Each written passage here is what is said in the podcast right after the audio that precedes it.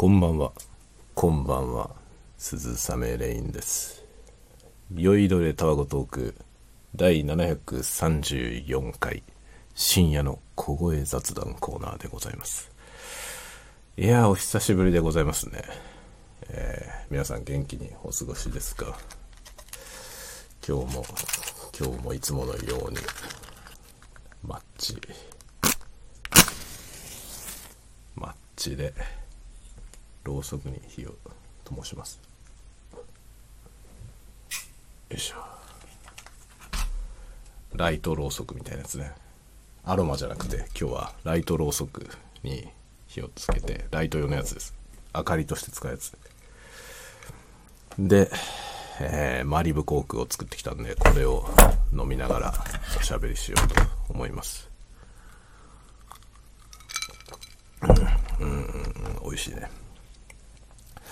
もうね、暑い部屋が。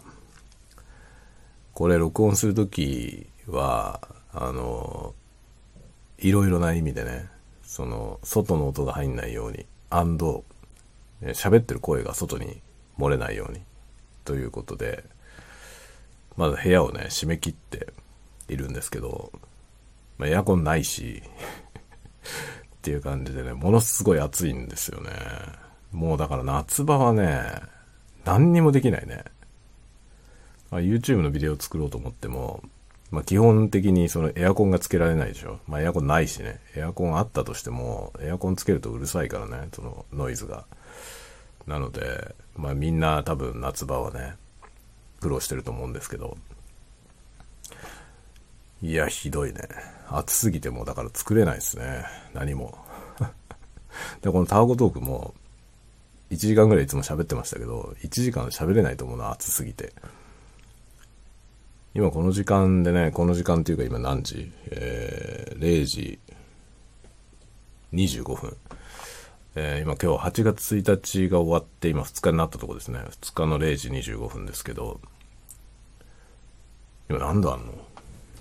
ちょっとね、ちょっとわかんないわ。あの、寝るところに置いてある時計にね、温度計がついてて室温がわかるんですけど、多分30度ぐらいあるな。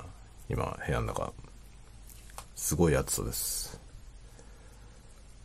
まあ今これをね、収録し始めるまではサーキュレーター回してたんですけど、まあ、サーキュレーター回したところでね、うんたかが知れてるよ。こもってるからね、熱が。だから極力、このパソコンを使う作業をしない。って感じですね。パソコンの排熱がすごい熱いんで、パソコンを使うとね、室温がどんどん上がっていくんですよね。なので、なるべくパソコンを使いたくないっていうとこですね。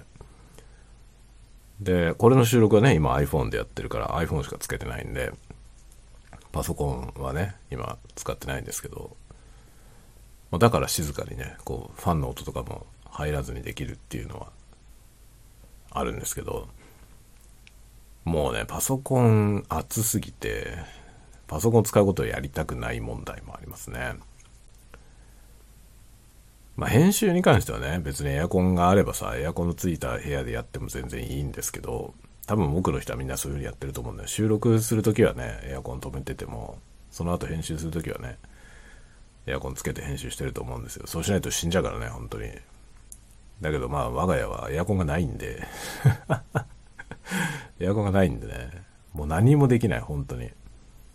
暑すぎて何もできませんね、本当にね。仕事になんないしね。だから在宅で仕事してるんですけど、在宅はもう仕事になんなくて、まあ僕今日からしばらくね、会社に行くことにしましたね。まあもともとね、なんかインターンのね、学生さんが来たりするんで、その対応とかもあって、まあ8月はね、割と出社日が多い予定だったんですけど、もうその予定プラスアルファでもうほぼ会社に行くことにして、定期を買いました、久しぶりに。定期買っていこうと思って。もうね、本当にそうしないと無理だね。で、今日久しぶりに会社行ったんですけど、会社は快適だったよ、めっちゃ。あ、エアコンもちろんね、エアコンがついてるから。快適っていうかちょっと寒いぐらいなんだよね。考えられないよね、寒いって。どういうこと？家暑すぎてね、仕事になんねえよ、本当に。32度とかだからね、部屋の中が。32、3度になりますね、日中は。まあ、パソコンがね、パソコンの排熱がすごいから、それの中にいるからね、どんどん部屋が暖かくなるんですよね。で、まあ日中は窓開けて風通してるけど、それでもね、外が暑いからさ、ちっとも涼しくないわけですよね。で、風全然ないしね。僕が住んでるあたりはね、風の強いとこなんですけど、本本来はね。なんですけど、この暑い時期には風吹かないんだよね。どういうことなんだろうね。寒い時期になるとものすごい風吹いてて、体感温度めっちゃ寒くなっちゃうんですよ。なのに、このね、クソ暑い時期には全く風が吹いてないというね、何なんでしょうね。ちょっと行くとね、あの風力発電の風車がいっぱい立ってるような、それぐらい風の強いとこなんですよ。なんですけどね、今は風力発電も多分ほとんど発電されてないと思いますね。全然プロペラ回ってないもん。本当にね、どういうことなんだっていう。なんで暑い時に限って風吹かないんだよっていうね、ありますね。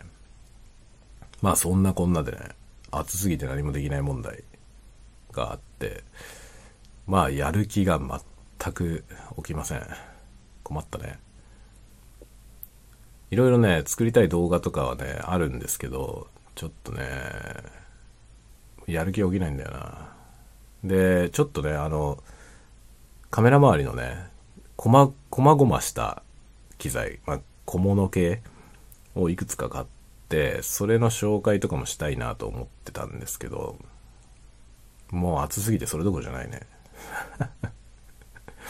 あのね、結局のところね、僕の思惑はね、その、まあ、いろんなさ、ジンバルにカメラ載せたりとか、三脚に載せたりとか、まあ、それ以外のなんかアームみたいなやつに載せたりとか、いろんなとこにカメラをね、こう、えー、つけて撮影をするので、それをね、全部こう簡単にワンタッチでね、設置できる。ようにしたかったわけよ。で、クイックシューみたいなやつを、まあ、全部規格統一して、同じやつをね、揃えればそういうことができるじゃない。で、それをやろうと思ってて、で、まあ、ポイントはですね、ジンバルなんですよね。ジンバルが、まあ、一番融通が効かないんですよ。一番汎用的なやつが使えないので、まあ、ジンバル中心に行くしかないんですね。ジンバルで一番こう理想的なことができるやつを買って、その同じ規格のやつをいろんなところにね、その三脚につけたりとか、アームにつけたりとか、そういう風にすれば、まあ、そのジンバルにつけられるやつで全部どこにでもガチャガチャいけるっていう風になるだろうと思って、それを計画してね、やったわけですよ。で、最初一発目に買ったやつは失敗しました。それはね、物としては良かったんですけど、なんとジンバルにつけられないというね、ことが買ってみてから発覚したんで、ああ、そうなのかっていう感じでした。まあだからね、ジンバル側がね、特殊なのよ。で、ジンバル側が、まあ一応ジンバルにはですね、あのー、ジンバルにカメラをつけるための、そのカメラの下につけるね、マウントみたいなやつが、一緒にね、ついてるんですよ。ジンバル自体についてて、で、その部品で最初ね、初めてジンバル買った時は、その部品を使ってやってたんですけど、それがアルカスイスっていうね、アルカスイスっていうのは何だろう。あの、まあ、三脚の雲台みたいなやつのとこにつけるやつの規格のことなんですけど、アルカスイスっていうのに対応してると、その対応してるもの同士がね、こう接続できますよっていう、そういうタイプのものなんでね、割と汎用の規格なんですよ。で、いろんな三脚とか雲台とか、あとそういうクイックシューとか、そういうものがいろいろアルカスイス対応って言って売ってんのね。で、僕はそのアルカスイスっていうの名前は聞いたことがあったんですけど、具体的にどういうものなのかよく知らなかったのよね。で、まあ僕が使ってるジンバルについてるそのマウントが実はアルカスイス対応になってることを後で知って、あ、そうなんだと思って、ここはアルカスイスなのかって思ってね。で、だとしたら僕はカメラにあのリグ、カメラリグをつけて、で、その下にそのアタッチメントみたいなやつをつけてジンバルにカメラ載せてたんですよ。なんですけど、そのカメラにつけてるリグ自体もね、カメラリグ自体も、その、一番下の部分がアルカスイス対応になってるわけよ。だからこれもしかして、その間のね、そのジンバルについてた部品を使わないでも、直接ジンバルにアルカスイスでくっつくんじゃないと思って、やってみたらできたのよ。できたから僕はアルカスイスだったらここにつけられると思ったの。そこが間違いのもとだったんですけどね。あの、ジンバル側のやつはね、アルカスイスをちょっと拡張してあって アルカスイスじゃないんですよ。アルカスイスだけだと、まあ、要は落下する危険性があるので、そのね、落下しないようなセーフティーのポッチみたいなやつがついてて、で、そのポッチを避けるようなレールになってるわけよね。その、ジンバルについてる部品は。で、なんと、そのね、カメラリグの方は、それと同じ形状になってるんですよ。その、ジンバルについてるセキュリティのね、その、ロック、セーフティー用のロックみたいなやつの部品を、ちゃんと逃げるように溝が切ってあって、アルカスイスのレールなんですけど、そのね、ジンバルの部品に対応した形をしてたのよ。で、それを僕は分かってなくて、アルカスイスだからちゃんと使えるんだと思っちゃったのね。アルカスイスだったら何でもここにつくと。早合点したわけですよ。それで、クイックシュー、そのね、まあ、アルカスイスっていうのは汎用性はあるけど、なんかこう、レールみたいなやつをね、横から刺さなきゃいけなくて、ちょっとつけづらいんですよね。なので、その、アルカスイス対応でさらに、こう、ワンタッチでガチャンって上からくっつけられる、クイックシューみたいなですね。っていうやつを買ったんですよ。そしたらね、そいつにはそのね、セーフティーロックを避けるための溝が切られてないから、入らなかったのよ。ジンバルに。あれこれ使えないじゃんっていうところにその時初めて気がついて、あ、そうだったのかと思ってね。全然違うメーカーなのに、そのカメラリグはちゃんとね、そのジンバルのセーフティー用のポッチを避けるような溝が切ってあったのよ。だから普通に使えたということに後で気がついて、そうだったのかってなって、それで、それ以降ね、アルカスイス対応の部品を買うにあたって何に気をつけなきゃいけないのかっていうことが、すごいよく分かったわけですよね。各社そのね、アルカスイス規格を独自に拡張して部品を開発してるので、アルカスイス対応同士だから絶対つくとは限らないんですよね。知らなかった、これは。僕はどれを買ってもくっつくんだと思ってたんですよ。そしたら違うのよ。そうだったのかと思って。で、各社そのアルカスイスだけだと、要は、あの、ロック機構とかそういうものがないんで、まあ落下の危険性があるわけですよね。落下したりとかずれたりとかっていうね、リスクがあるので、そこのとこを拡張してるんだよね。基本的にその、だからロック機構とかも何もついてない、ただのアルカスイスのプレートみたいなやつには付けられるんですよ、大体。そのカスタムされてるやつ、拡張したやつでも大体付けられるんですけど、拡張された部品に拡張されてない部品はつかないのよね。逆はできないっていう、そういうことになってるわけですよ。それを知らなかったのよね。で、一個それで失敗しました。ちょっともったいないんだよな。なんかね、その、クイックシューとしてのね、そのロック機構としてはよくできてて、まあワンタッチでパチャってくっつけられるんですよ。それはつけたり外したりがすごい簡単にできて、便利なの。便利なんだけど、ジンバルにつかないんで、結局、ジンバルにつくやつで全部統一した方が、僕の用途にはね、便利なのよ。なので、結局その最初に買った失敗したクイックシューの行き場がなくなっちゃったんだよね。これを欲しい人いる？ただクイックシューとして使うんだったら使える。ジンバルにさえつけなければ、普通のね、三脚とかで使う分には、十分使えるんだよね。なんだけど、僕の用途に合わないから使う道がなくなっちゃったんでね。なんかこれマイク用とかに使おうかな。マイクスタンドにこれつけてさ、マイクをカチャカチャ変えられる ようにしようかな。みたいなね。それで一つ使おうかな。とかいろいろ考えてるけど、ちょっともったいねえんだよな。いらないんだよな。失敗したんですよ。買った途端に僕の用途に使えないことが判明したから、まあ、新品2回ぐらい使用。で、全く使ってない。で、まあ別のメーカーの、そのね、あの、ジンバルのね、ジンバルにつけるプレートごと交換するようなやつを買ってみたら、それはいい塩梅なわけよ。ものすごくいい塩梅で、ジンバルに搭載したままガチャッとね、こうワンタッチでいけて、で、それと同じやつのマウントを他のとこにも置いとけば、他のね、その三脚とかにも置いとけば、ジンバルからカチャって外して、そのまますぐ三脚にガチャってくっつけて撮影したりとかできるわけ。これめっちゃ便利。これがめちゃくちゃ便利なんで、僕ね、全部、あらゆるカメラにこれをつけようと思ってて、そうすると、その、いろんな三脚とかさ、その、マイクアーム、マイクアームじゃないな、その、まあ、デスクアーム的なやつのカメラをね、載せるやつとか、ジンバルとかに全部、で、すべてのカメラと、その、そういうマウント、あらゆるところのマウントを全部統一しとけばさ、もうカメラとかも好きに付け替えられるじゃない。で、ここのスタンドに今日は GoPro 置こうかなとかもできるしね。GoPro がさ、本当に、アクションカメラなので、あの、三脚に取り付ける機構がね、厄介なやつになってるんだよね、GoPro って。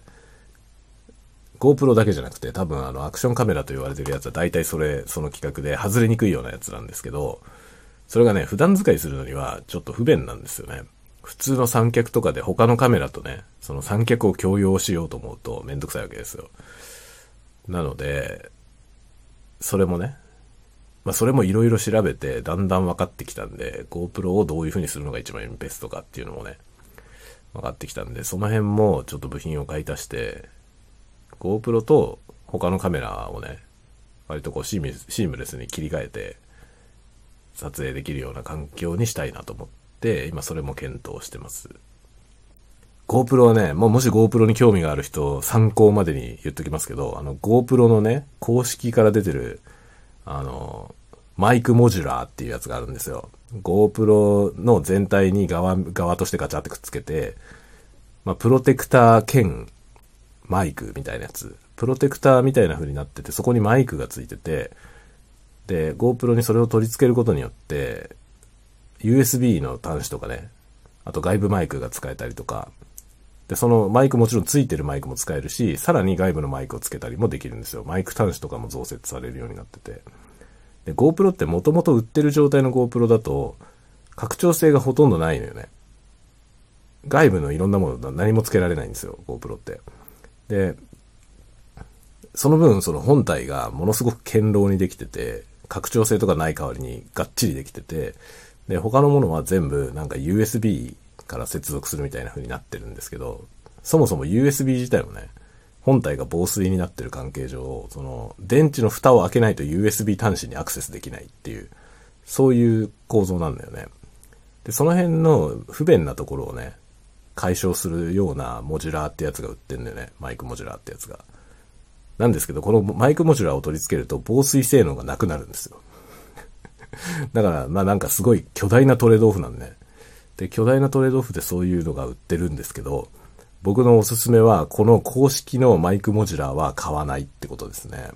これはめっちゃコスパが悪い。あの、1万円以上するんですよね。1万1000何歩ぐらいの値段で売ってると思うんだけど、なんで正直使いにくいです。正直使いにくくて、で、外部端子が接続がしやすくなるとか、そういういろんな理由で僕は買ってみたんだけど、まあね、いらない。っていうか値段が高すぎるね。そんなの買うぐらいだったら半分くらいの値段で、まあの、GoPro のリグみたいなやつ売ってるので、GoPro にくっつけるリグ。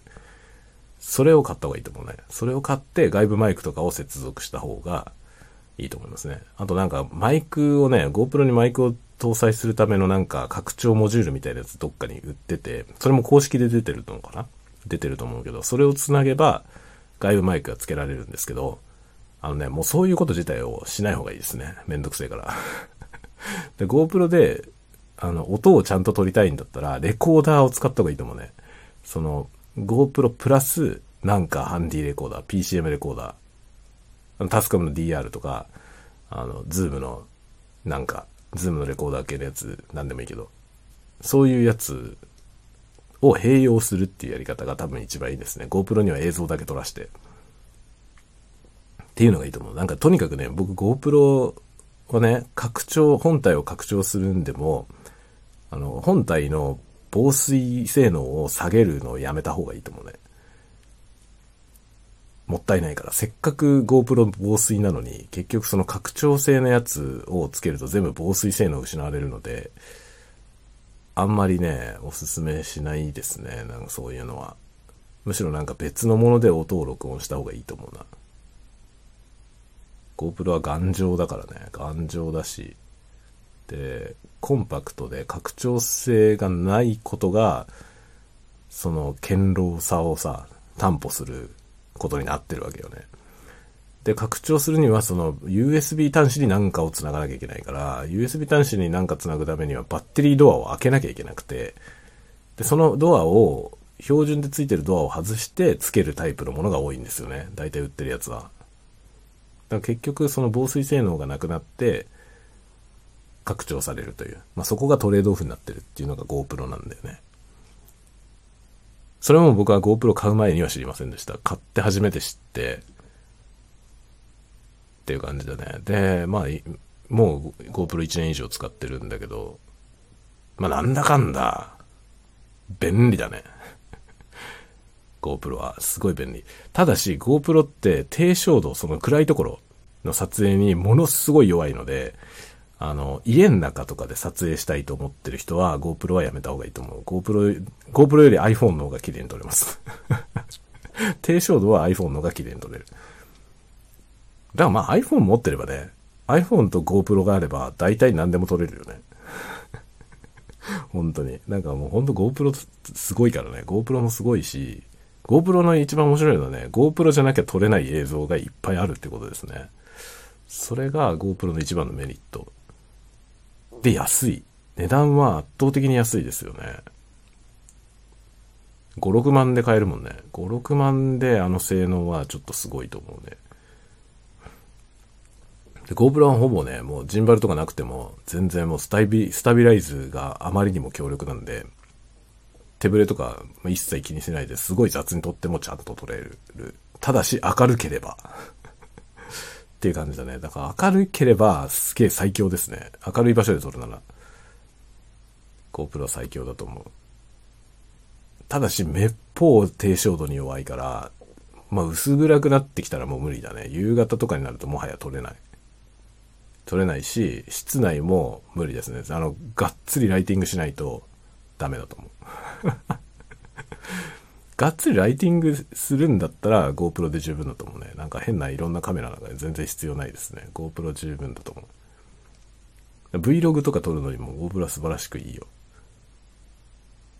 ただし音がクソだから GoPro 標準だと音がクソなんで、音だけはなんとかしなきゃいけないですね。なんか別のレコーダーで撮るのがおすすめですね、僕的には。で僕はあの、Zoom の H3、H3、マイクトラック H3 で H3 じゃないよ、M3 だ。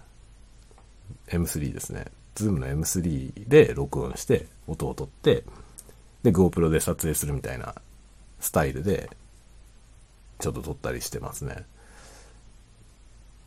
でも十分だと思う、それで。それで多分、一番ね、あの、手軽な Vlog セットただし、ルームツアーみたいなやつやるんだったら、部屋の中にガンガンライティングしないと無理。普通のなんか部屋の明かりとかでやると多分ダメですね。GoPro の本来の性能が全く発揮されないと思うな。GoPro ってあれ結局のところさ、そのデジタルスタビライズなので、その収録した映像に対してさ、その前のフレームと今のフレームを比べて、そのブレをさ、補正するみたいな。そういう処理なんですよね。だから結局ね、暗いとその精度が下がっちゃうのよね。だから手ブレ補正とかがほぼかかんなくなりますね。薄暗いとところで撮るとね。そういう失敗は結構何回もしました。その辺がね、よよく分かってなかったんですよ、僕は。よく分かってなくて、GoPro だからちゃんと撮れるはずって思って撮ったら、まあ、全然ダメだったっていう経験が何回かありますね。で、その理由が、まあ、次第に分かってきました。まあ、低照度に異様に弱いっていうことだな、と思いますね。GoPro。でも GoPro は最近使いどころ分かってきたんで、GoPro じゃなきゃ撮れない映像をね、撮れてますね。それは楽しいよ。とても。GoPro は2年ぐらい前のね、あれで買ったんだよね。ブラックフライデーでね。だから僕が持ってる GoPro 10ですね。GoPro Hero 10っていうやつですね。今11が出てる。かな。どんどん良くなってるんで、なんかね、その GoPro 買おうと思った時に、2世代ぐらい前のやつまで売ってるのよね。で、今だと9、10、11売ってるのかな。下手したら8もまだ売ってるかもしれない。っていう感じで、もちろん古いやつの方が安いんですよ。で、どれを買ったらいいのかって話になるんだけど、僕は基本的に一番新しいやつを買うのがいいと思いますね。多少高いけど。何しろ来年にはまたもっと、もっと新しいのが出てくるからね。だから常に一番新しいやつを買っておくのが一番いいと思うな。それで3年おきぐらいに買い替えたらいいんじゃない？っていうのがね、GoPro の一番いい楽しみ方なんじゃないかなと思ってますね。あと GoPro を買ったらサブスク必須ですね。GoPro のサブスクは絶対入った方がいいと思う。何しろね、クラウドストレージがあの、無制限無料ですね。無制限無料というか、その、サブスクの料金に含まれてるんで、クラウドストレストレージ無制限で使える。で、これを使っちゃうと、要はそのデータを維持するためにずっとサブスクを払い続けなきゃいけなくなるんですよね。だからもう思うツボなんだけど、だけど、Google ドライブとかと比べても圧倒的にコスパがいいので、おすすめです。GoPro を持ってる人は、もう GoPro のクラウドは、まあ一緒にもう必須だと思った方がいいと思う。でもサブスクに入ってると、GoPro の関連商品安く買えるんだよね。なので、最新の GoPro とかが出た時に、すごい安さで買える。これもさ、なんか全て思うツボなんだよね。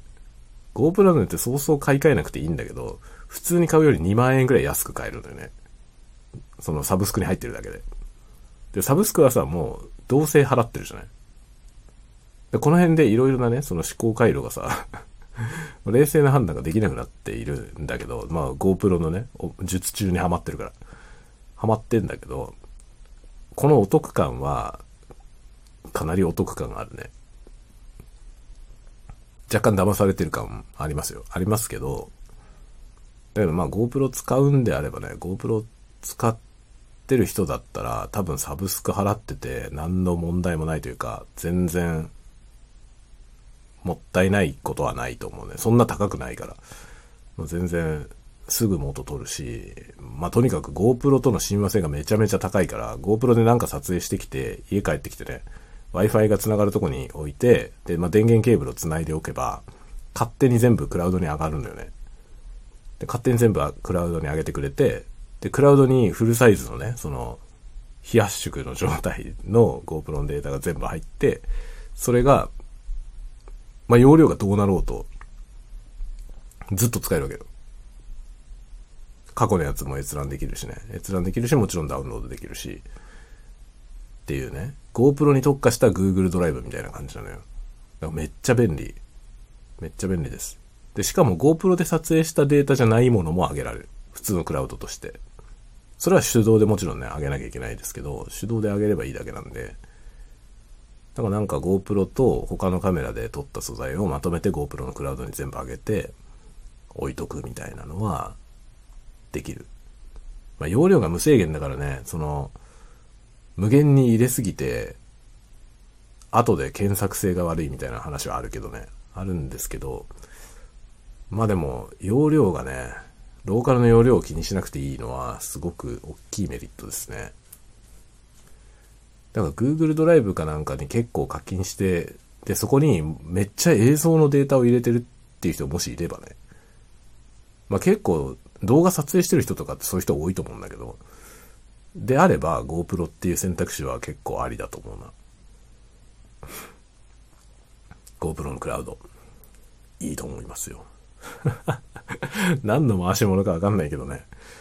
僕は GoPro のクラウドっていうのは全然知らなかったんですけど、買った時に案内が入ってて、なんだろうこれって思って、説明を読んでみたらあまりにも便利で、うっそ、これはいいんじゃないと思って、もう速攻課金しましたね。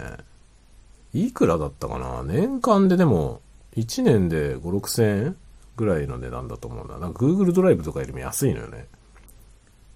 Google ドライブはなんか1テラぐらい、1テラぐらいで月額1300円くらいだよね。確かね。僕それぐらい払ってる気がするんだよな。GoPro。GoPro じゃない、Google。Google ドライブ1アカウント？1アカウント分課金してんだよね。1テラ。で、Office365、マイクロソフトのクラウド。これは2アカ分課金してますね。3000円くらいだね。だそういうのに比べて GoPro のクラウドは安いのよ。まあもちろんオフィスとかそういうのと違うからさ、ただのストレージなんで、まあでも比較するとしたら Google ドライブとは比較できるよね。だ容量無制限っていうのは圧倒的に便利だよね。あと GoPro のアプリがあって、そのスマホのアプリがね。で、それもクラウド契約してると、そのクラウドのデータとかがさ、アプリから見れ見れたりするのよ。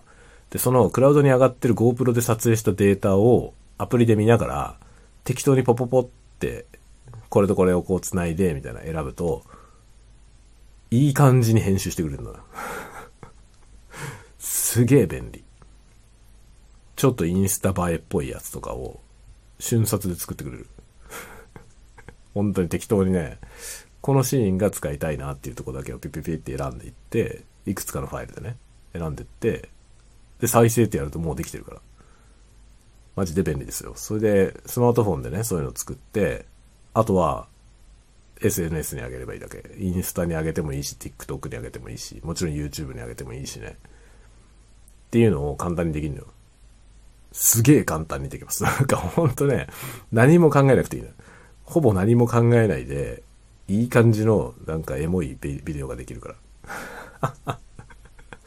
もうなんだろうね、クリエイティブとはって思っちゃうよね。だから、まあ、これからほんとそういう時代だよね。本当に。お手軽ソフトがどんどん優秀になってるから、お手軽ソフトでポポって作ったものが、すげえクオリティになってしまうっていうのが、あるよね。結構あるね。で特にその、例えば写真のね、デジタル写真のまあ、ローデータで現像するみたいな領域あるじゃない。で、そのローデータで現像するとかっていうのは、やっぱり、プロフェッショナルのノウハウとかいろいろあって、独特の色とかね、そういうのをやってる人ももちろんいるんですけど、なんかいい感じみたいなのはさ、そんなことをする必要すらもはやないのよね。適当なカメラで撮った適当な JPEG でもさ、例えばインスタのアプリとかで、なんかちょちょちょいってやるとさ、いい感じの色にしてくれるじゃない？ちょっとなんかレトロな感じにしたりとか、あっという間にできるじゃないですか。何のノウハウも必要ないよね、あれね。プリセットがさ、よくできてて、そのプリセットポコポコ適用しながら見てってさ、んもうちょっとこういう方がいいかな、みたいな。ジャッジするだけでいいじゃない？自分は。自分に何の知識もなくなくても、感覚的にね、こう、いい感じの絵を作るっていうのは、割と簡単にできるんだよね、今の、今の世の中ね。ツールが良くなってるから。そこにさらにさ、もっとすごいもの出てきてるじゃない？生成系の AI みたいなやつ。だからこれから先のね、そのクリエイティブとはどういうものになっていくんだろうっていうね、あるじゃない？そういうところってさ。僕はね、もう本当になんかね、あの、アナログに帰っていくと思いますね、価値が。価値観のその軸足みたいなものがどんどんアナログの方に帰っていって、で、アナログの技術、まあ今となってはもう時代遅れみたいな技術、そのアナログの技術っていうのをちゃんと持ってる人の価値が逆に上がってくるだろうなって思うんですよね。これからの世の中。まあ、結局機械に真似できない領域だからね、そこのところは。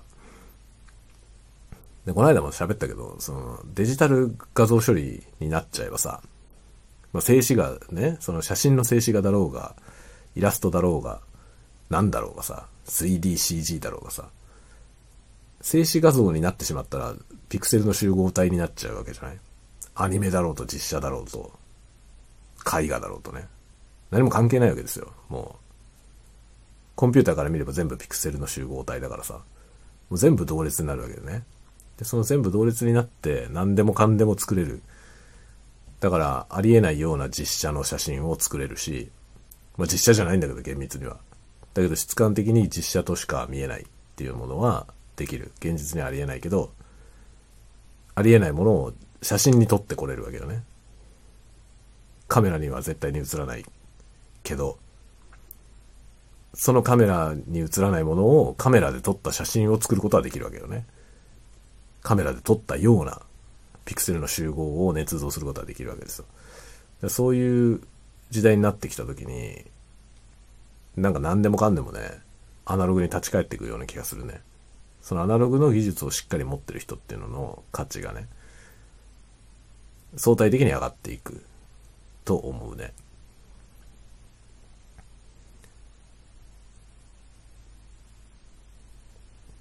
すごい時代になってきましたよ、本当に。クリエイティブってのは何なんだろうねっていう根源的な疑問がね、湧きますね。でもじゃあ、クリエイターを目指す人とか、クリエイターとして活動している人たちにとって、今の時代というのは、どういうもんなのか、その、いい時代なのか、否か、という観点でいくとね、僕はね、いい時代だと思うね。それでもなお。まあだから、ある程度、やっぱり機械によって仕事が奪われてる現実は、あると思うんですよ。あると思うね。まあ、領域によるけど、領域によるけど、やっぱ領域によっては本当に、ここの領域にはもう人いらないよねっていう世界もあるんだよね。まあ人いらないのよねは極端なんだけど、例えば、これまで100人人間を使っていたところが、2人でいいよねみたいな話は、マジである。マジであるのよ。そうするとそこの98人はいらないよねって話になるし、なんなら100人全員いらなくて、その100人とは違う2人が必要になるということなんだよね。そういうような世界は実際に来ていると思う。だけど、直ちにじゃあもうクリエイターは食えないのかというと、そんなことはなくて、まあ、クリエイティブエコノミーっていろんな人が言ってるけどね、まあ、ザッカーバーグもそう言ってるし、一番多分ね、声高に言ってるのはザッカーバーグだと思いますけど、で、今回のあの、土地狂ったマスクさん イーロン・マスクさんがね、いろいろツイッターに関して土地狂ったことを知ってるけど、あの人別に狂ってなくて実は。実は最初から言ってることは一貫していて、まあ一見おかしなことをやってんだけど、あの人がやろうとしてることもクリエイターエコノミーだと思うんですよね、僕。だ多分ザッカーバーグがやろうとしてることと違うけど近いんだと思うね。で、まあマスクさんは多分マスクさんの中では一貫してるんですよ。一貫してると思う。やってることは。ただし、その、説明をしないからね、彼は。その、万人にわかるように説明するみたいなことがあの人は苦手だからさ。あんなに頭がいいのに、その、誰にでもわかるように自分の考えてることを説明するということがあの人極端にできないじゃないですか。だから何考えてるかわかんなくて誰も人がついてこないみたいなところあるけど、だから僕やってることは実は一貫してんじゃないかなって気がするんですよね。トンチンカンのように見えるけど、トンチンカンじゃなくて、あの人のビジョンの中では、こう、整然とね、進んでんじゃないかなと思う。もちろん賛否はいろいろあると思うけどね。賛否はいろいろあると思うけど、僕は、まあ賛成はしないまでも、反対もしないというか、別に反対だったら、彼が作ってるサービスを使うのやめればいいだけなんで、だからね。だ僕は反対はしてなくて、ちょっともう少し様子見たいなと思ってますね、相変わらず。まあだってね、6兆円だっけ？出して買ったんでしょ、あの人。ツイッター。それは6兆円も金出してさ、買い取ったものだからね。自分の好きなように改造して別にいいじゃない。それは文句言えないよね、誰も。だそれが嫌だって言うんだったら、買い戻せばいいんだよね。マスクから。じゃあ俺が7兆円出して買い戻すわってやつが出てくればいいだけじゃん。誰もそれができないからああいうことになってるわけで もうしょうがないよね。うん。これはしょうがないと思うね。しょうがないんだけど、僕は思うに、僕はまだ興味があるんですよ、彼に。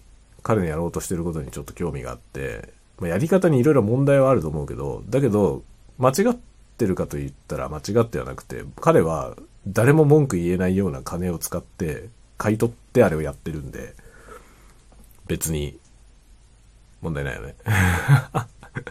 まあ多少問題があるとすれば、有料会員にまで不都合が及んでることは問題があると思うね。金を払ってる顧客はもう少し大事にしろよとは思うけど、僕は無料アカウントで使ってるんで、そこに関して何も文句はないですね。だって無料で使ってるもんね。嫌だったら使わなくていいよっていう話だからさ。ただ、あの、金払ってる人に対しては、ちゃんと大事にしなきゃいけないんだろうと思うよね。ある程度。なんかそこがちょっとね、お粗末にされすぎているのは、それはどうかなと思うね、僕もさすがに。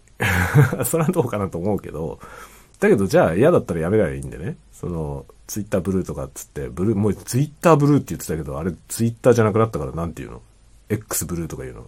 ダッセ。サムライブルーにしろよ。もう X で、X になっちゃったじゃない。そう。でもあの、課金ユーザーに対しての扱いはちょっとひどいなとは思うね。で、あれもさ、まあでも課金ユーザーも文句があればやめればいいんで、じゃあもう課金しねえってやればいいんでね。結局のところ、マスクの勝ちなんだよな。もう、あんだけ適当に勝手なことをやっていても、ツイッターのユーザーが誰もいなくなって、サービスが成立しなくなりましたなんていうことになってないじゃない。なんだかんだ結局みんな使ってる時点で、文句言えないよね。だってお前使ってんだろって言われるじゃん。文句がなら使わなければいいだろって言われた時にグーの音も出ないじゃないですか。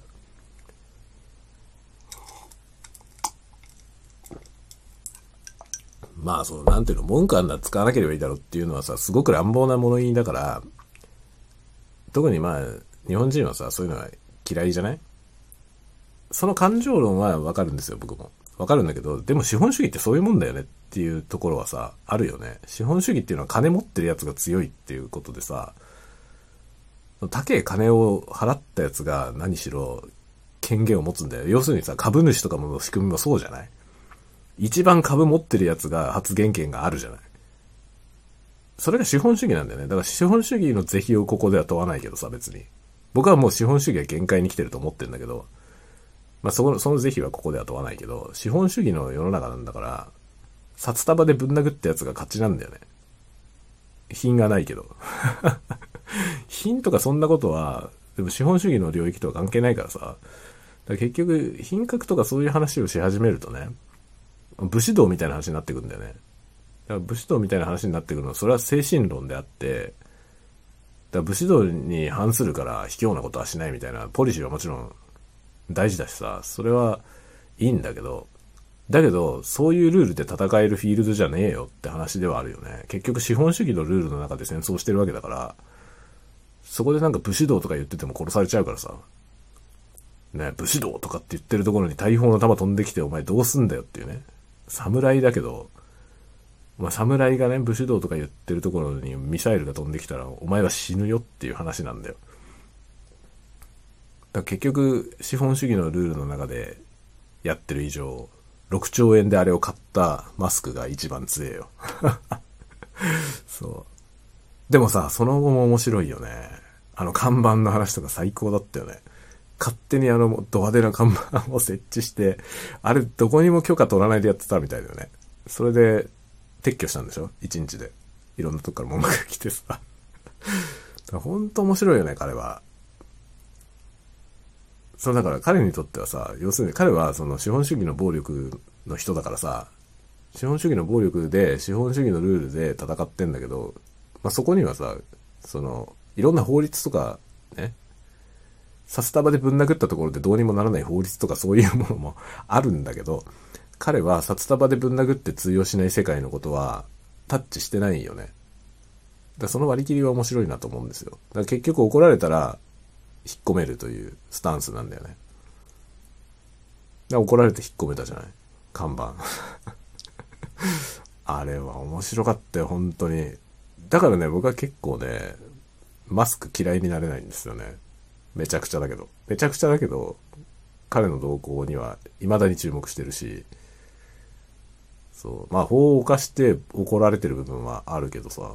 だけど、なんか間違ったことはしてないよね、彼はね。いや、間違ってると思うけどさ、間違ってるような気がするけど、素人目にはね。素人目には間違ってる気がするけど、僕が思う、その正しさと、マスクが思う正しさっていうのは多分、その次元が2つぐらいさ、そのレイヤーが2つぐらい違うから、わかんないんだよ、僕には。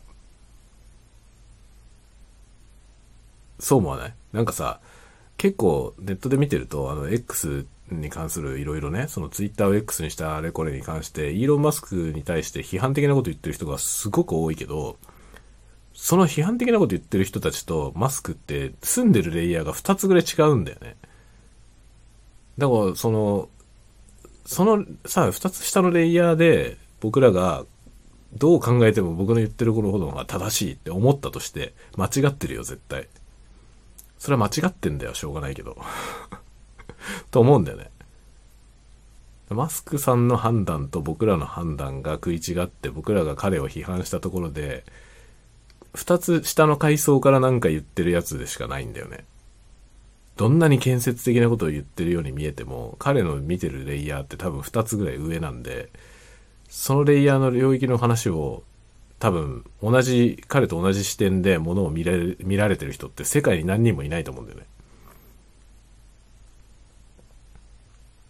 だから一見トンチンカンだし、その、定石からだいぶ外れたことに見えるけど、それが何を生むのか多分正しく判断できてる人っていないと思うんだよね。本人が正しいかどうかはとりあえず置いとくけど、だけど彼の正しさを否定できる人はいないのよ。彼が自分で正しいと思ってやってることに対して、それは間違ってるよって言えるレベルの人いないよね。だそのことに気づいてない人が多すぎるなっていうのは思うんだよね。見てて。じゃあお前テスラを経営できんのっていう話なのよ。そのテスラを経営してあそこまでいけんのっていうことなのよね。そこまで行ってる人間とさ、僕らっていうのはさ、レイヤーが2つ違うわけだよね。まあ下手したら3つ違うよね。あの、これってさ、なんかその、テレビでプロ野球の試合見ながら文句言ってる、その監督の采配に文句言ってるおっさんと同じレベルなんですよね。で、それはさ、その、お茶の間で文句言ってるおっさんと、野球の監督、日本のね、プロ野球の監督っていうのは、まあ、レイヤーが一つ、一つか二つ違うわけですよね。まあ、そこでもすでに一つ違うとすれば、マスクのところは5個ぐらい違うよ、多分、レイヤーが。だからどんだけ批判的なことを思ったとしても、お前の判断より彼の方が正しいよっていうのは間違いないよね。それはね、その、フィールドが違うからだよね。どう考えても違うんだよ。監督の采配に対しても文句言ってるような人はいっぱいいるんだけど、じゃあお前が監督して、その監督と同じ実績を出せんのかって話なんだよね。出せるわけがない。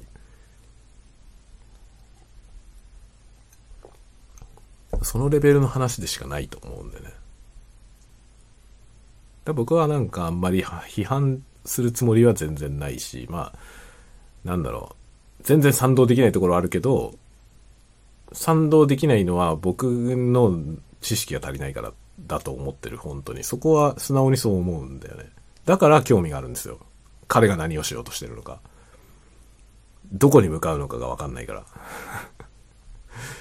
ら。彼のやってることは間違ってるように見えるのよ、僕にも。間違ってるように見えるの。その、ツイッターっていうものが積み上げてきたブランドとかを全部金繰り捨てて、全然違うことを始めるってこれっていうのはさ、まあ、どう見ても僕には、悪い手に見えるわけですよ。握手に見えるわけ。だけど僕はど素人だからね、要するにその経営っていう領域の話からした時に、イーロン・マスクと僕を比較して、比較になるわけがないわけですよね。だからあの世界的な経営者である彼がやってる判断に対してま、僕は見守るのが一番だよね。その僕はどんだけ間違ってると思ってても僕の方が間違ってるから。多分2つ3つ上のレイヤーでものを見てる人の考え方は遠く理解できないと思う。そりゃそうだよね。そ、そういうことなんだよね、結局のところ。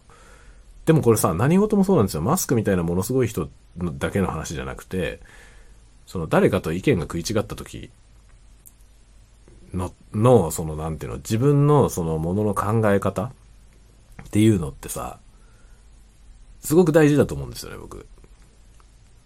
で、そこで、その、かたくなに自分の方が正しいっていうスタンスに行くことによって、その自分が失うものめっちゃ大きいと思うんですよね。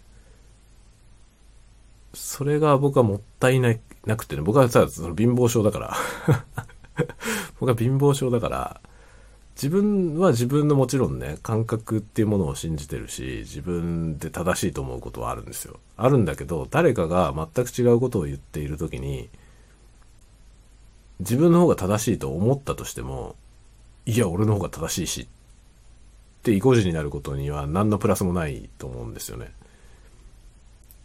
なぜこの人は本気でそうじゃないって思ってんだろうっていうところね。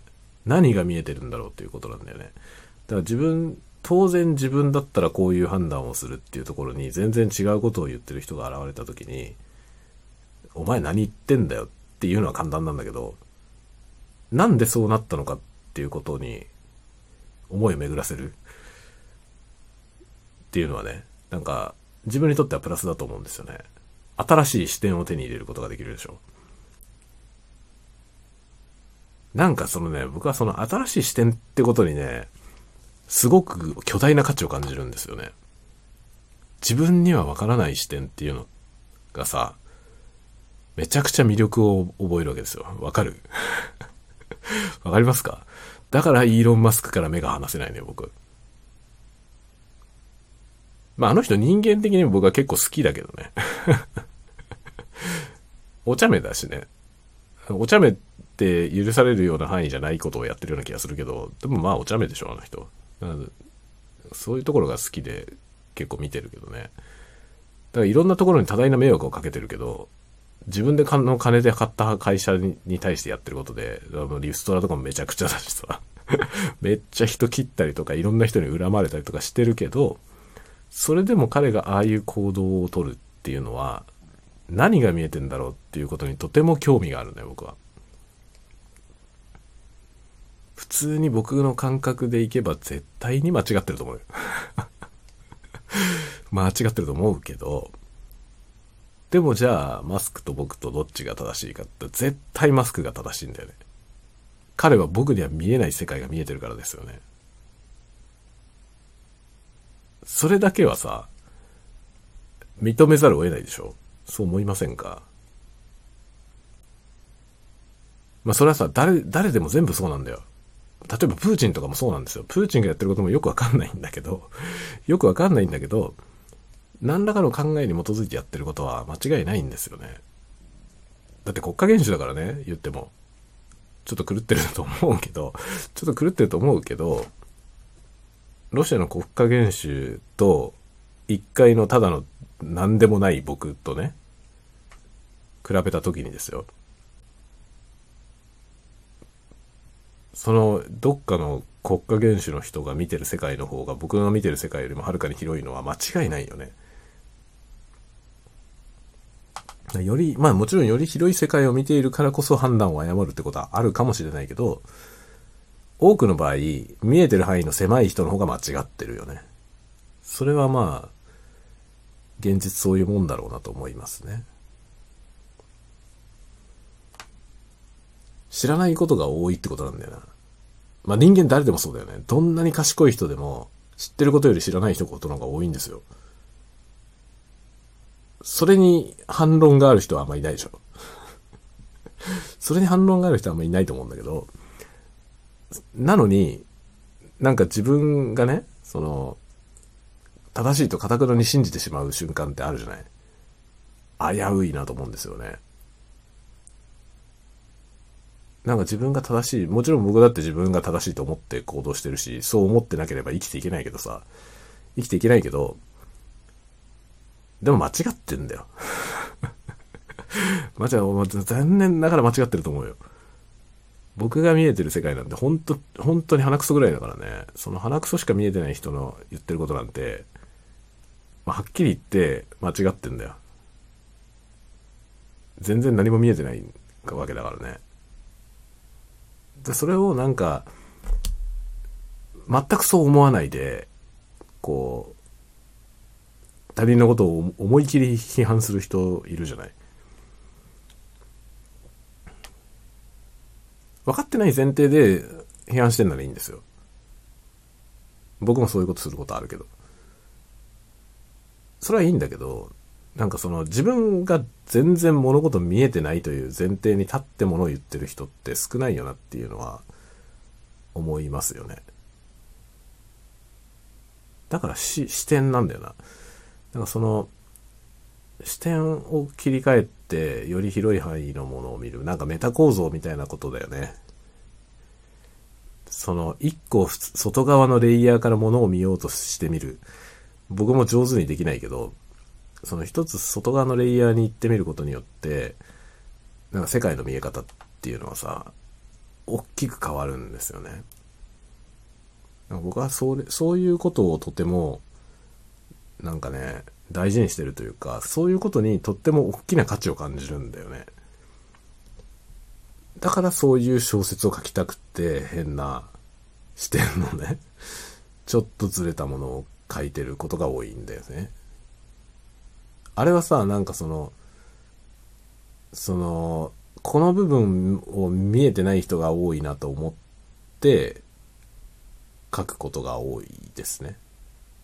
だけど、その上で僕が見てる位置よりもさらに外側があって、そこから見れば、まだまだ胃の中の蛙なわけだよね、僕だってね。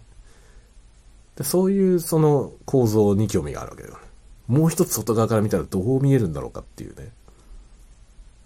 だからあの、レイヤーが3つも4つも違うところにいる人のやってることって面白い、面白いなと思うわけ。だからまあ僕は今ツイッターにはね、ツイッターにはまだ課金してませんけど、この先の動向いかんによっては課金してもいいかなと思っている。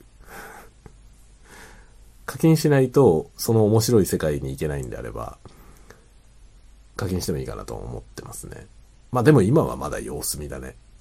正直なところ僕はまだわかんない。彼が何をしようとしてるのか。多分クリエイターエコノミーみたいなことやりたいんだと思うんだけど、その、そういう、それが達成された時のこの今の X というサービスね。x.com の。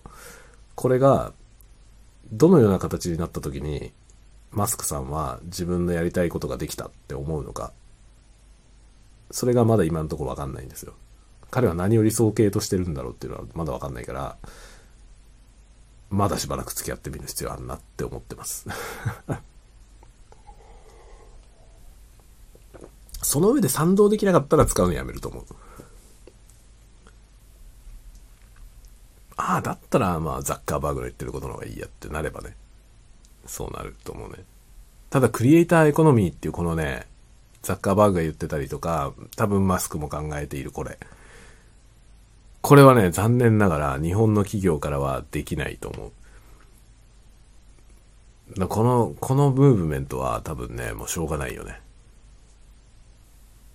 アメリカに行くしかないと思う。アメリカのサービスに乗っかっていくしかないと思いますね。で、僕はクリエイターの端くれだからさ、そのまあ今本業もね、一応クリエイターの端くれみたいな仕事をしてるので、まあどっちかというとクリエイターエコノミーのそのエコノミーの中の住人なわけですよ。その運営するサイドじゃなくて、それを活用するサイドの視点なんですよね。なので、まあ、どこかしらのそのエコノミーに参加できるようにな足足場を作っておく必要はあると思ってんのね。個人的に。それがどこなのかっていうのがまだ見極められてませんね。ザッカーバーグは言ってることは言ってるけど、ずいぶん前から。今のところ、それがどういう形のものとして結実するかはわかんない。まだね、具体的にはわかんないですね。あと Facebook は、あまりにも使いにくい。Facebook はインターフェースが変わりすぎで話になりませんね。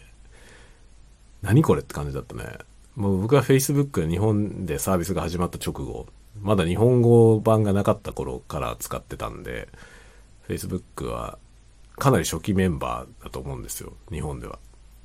かなり初期から使ってるメンバーだと思うけど、今の Facebook は、まあ、しばらくブランクがあったから、もう全く操作がわかんない。なんだこれと思って全く使ってません。あれは使いこなせる気がしない、本当に。だから Facebook、本当はね、だからメタバース、そうね、メタっていう会社になったじゃない？その Facebook って会社がね。メタになったけど、あの、メタがやろうとしてることも、興味はあるんだけど、インターフェースがあまりにもうんこすぎて、使う気が起きませんね。僕が一番可能性を感じてるのは今のとこ Google。だから、マスクのやってることにはとても興味がありますね。彼は X.com をどういうふうにするつもりなのか。か彼の言ってる X がどれぐらい魅力的な X かによっては、可能性あるよね。可能性はあるなと。僕は密かに思ってる。密かには思ってるけど、でもどうやって YouTube を打倒するのかはわからない。全く。できない気がする。だから興味あるよ、とても。というね、どうでもいいような話でしたけど。まあ僕は今、X に関してはそのように思っております。あんまり反対はしてない。同意はしてないけど、同意はしてないけど、まあ僕は異論を唱えるポジションにはいないし、異論を唱えられるレベルではものが見えてないと思っている。文句はいろいろある。文句はいろいろあるけど、僕が文句を言ったところで、貴様の言ってるようなことはどうでもいいと。まあマスクはそう言うだろうし、それに対して反論はない。というね、そういうスタンスでございます。さて、では、そろそろ寝ようかなと思います。今ね、ちょっとね、事故りまして、録音が途中で途切れましたが、最後だけ撮り直してます。というわけで、また次回のタワごとでお待ちしております。またね、おやすみなさい。おやすみなさい。おやすみなさい。